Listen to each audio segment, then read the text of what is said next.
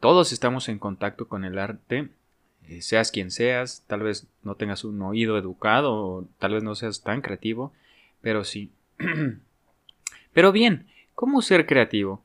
Recuerda que todas las ya hay libros de, de creatividad, inclusive hay un podcast de creatividad, creativo, este, hay muchas cosas que nos invitan, nos instruyen, nos inducen, nos encaminan para ser creativo. Pero hay dos cosas que tenemos que fomentar. Uno, la audacia y dos, la elocuencia.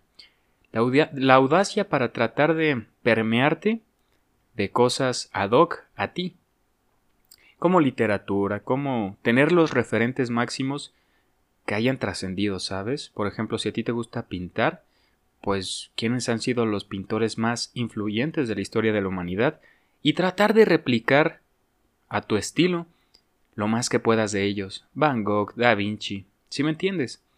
Eso es la audacia de la que hablo y la elocuencia, cargarte de estilos, de formas y en base a ello fomentar un estilo propio ser elocuente, crear, innovar, atreverte. Porque si sigues replicando cosas que ves, que escuchas, no eres más que un burro cargado de libros. Esa hermosa frase la decía el poeta libanés Jalil Gibran Jalil. Entonces es simple. Si nosotros queremos ser más creativos, debemos que permear o cargar de contenido intelectual nuestra psique, nuestra esencia, nuestro entorno, nuestras vivencias, ir a museos, leer, observar, analizar canciones, analizar em, libros que hayan sido una eminencia. ¿Por qué? Porque supieron contar una historia. Entre más contenido intelectual te vayas cargando, más vas a tener herramientas para expresarte. Y así funciona la elocuencia, alimentándola de conocimiento. Entonces, ese conocimiento en algún momento te va a dar las herramientas para poder expresar lo que tu corazón quiere transmitir, ¿sabes? Por ejemplo, si yo soy albañil, imagínate, ¿no? Pero de pronto me, me topo con eh, una, no sé, en internet una estructura de Edward James y digo, wow, este güey hizo algo genial, yo jamás lo había visto y me pongo a estudiar de Edward James, ¿no? que es una persona que hace esculturas muy bonitas y preciosas. Y ese albañil de tanto, luego conoce a otro y luego a otro. Y en 10 años hace una obra maestra. ¿Por qué? Porque tuvo referentes, trabajó su elocuencia y dijo, en base a todo esto, ahí fomentó su creatividad. Dijo, ah, yo quisiera cambiarle esto y esto porque considero que en este color quedaría bien bonito. ¿Te das cuenta? Cómo todos podemos ser creativos la creatividad es una herramienta que se desarrolla, no es una habilidad. Dejámonos claro eso porque muchas personas decían una bonita frase de Einstein que mm, si medimos la inteligencia de un pez eh,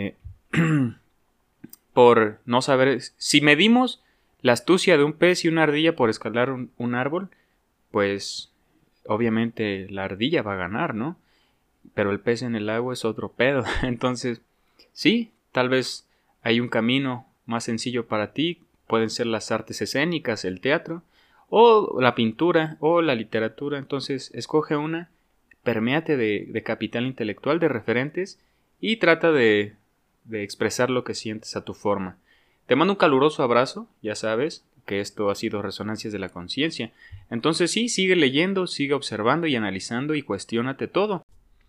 Hola, ¿qué tal a todos amigos y amigas? ¿Cómo están? Me da muchísimo gusto saludarles.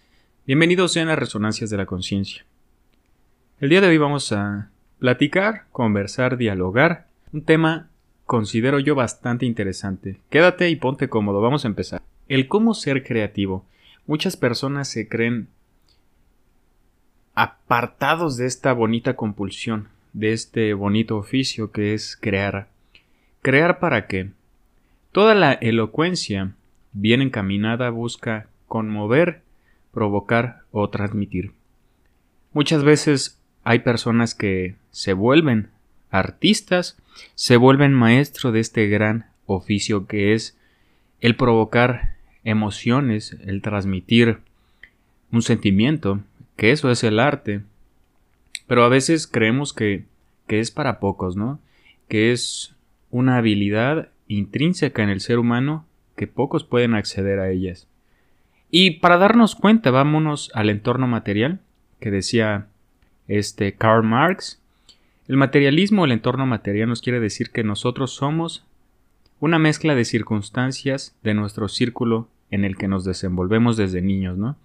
Entonces todo eso que vamos acumulando, experiencias y personas que giran en torno a nosotros, van moldeando una personalidad.